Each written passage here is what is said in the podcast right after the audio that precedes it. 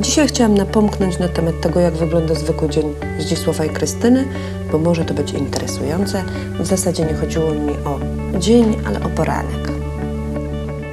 Krystyna budzi się, otwiera oczy, a może najpierw usta i mówi do Zdzisława: I co tak leżysz? Do roboty byś się jakieś wziął. Zdzisław jeszcze śpi, ale odpowiedzieć już musi. Nie pleć, kobieto. Normalnie wykończysz mnie nerwowo, Zdzisław. Jeszcze mi za to podziękujesz, mówi on. Kiedyś wyjdę i nie wrócę, oświadcza Krystyna. Zdzisław nieśpiesznie zaczyna składać łóżko, a ona na to. Ty to nie umiesz, daj ja to zrobię. Weź się w końcu ogarnij, ja wiecznie żyła nie będę. Nie, nie, kochana, odpowiada Zdzisław. Jak będziesz na swoim, to sobie będziesz robić, co będziesz chciała. I tak każdego dnia, miesiąca, roku. Coś wam to przypomina? Znacie może niektóre z tych tekstów? Zamieściłam tutaj moje najbardziej ukochane, ale chętnie posłucham o waszych tekstach o dziedziczonych po rodzicach. Jak często zdarza wam się bezwiednie cytować swoich rodziców?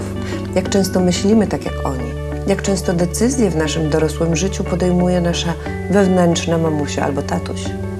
Czy w końcu z tych decyzji, myśli przewodnych jesteśmy zadowoleni? Zagadka jest jednak taka, czy jesteśmy w stanie w jakikolwiek sposób zmienić skrypt odziedziczony po rodzicach? Żyć choć trochę inaczej niż on na to wskazuje. W jakimś stopniu na pewno jest to możliwe. Przede wszystkim postaraj się przypomnieć sobie hasło, slogan, które najczęściej i najmocniej wypowiadali do ciebie rodzice. To może być prosta rzecz, ale jednocześnie jest to bardzo istotne przesłanie od matki czy ojca. Może być krótkie, ale zaważy na całym Twoim życiu. Inni mają jeszcze gorzej, albo w życiu musisz liczyć tylko na siebie, czy też tylko tak, siak czy owak możesz być szczęśliwa, szczęśliwy. Popatrz na swoje dzieciństwo z dystansu. Przypomnij sobie typowe zachowania swoich rodziców, tak jakbyś oglądał film, którego oni są bohaterami. Co przekazują dziecku swoim zachowaniem? Czy w życiu praca jest najważniejsza, czy też może gotowanie? Jak rozwiązują konflikty? Jakie bohaterowie filmu mają relacje ze sobą, z przyjaciółmi, ze światem? To są dwie podstawowe drogi wewnętrznego detektywa. Jego zadaniem jest znalezienie głównego sloganu wygłaszanego przez rodziców i tego, co przekazali światu swoim zachowaniem. Gdy już to odkryjesz, sprawa może nie jest taka łatwa, ale za to prosta, bo przecież podstawą jakiejkolwiek zmiany jest świadomość.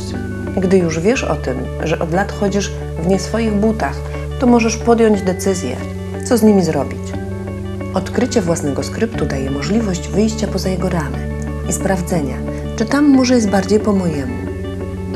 Więc zanim podejmiesz decyzję, zastanów się, czy przypadkiem nie zadowala ona przede wszystkim mamy lub taty. Czy jest dobra dla ciebie?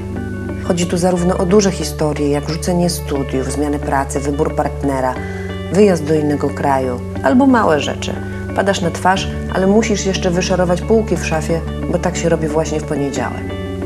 Szukaj łącznika między Twoim zachowaniem, myśleniem, czuciem, a tym, co w spadku otrzymałeś od rodziców.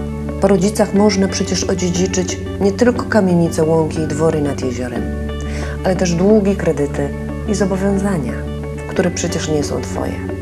Możesz zrzec się spadku, który nie jest Ci potrzebny. Ciałko.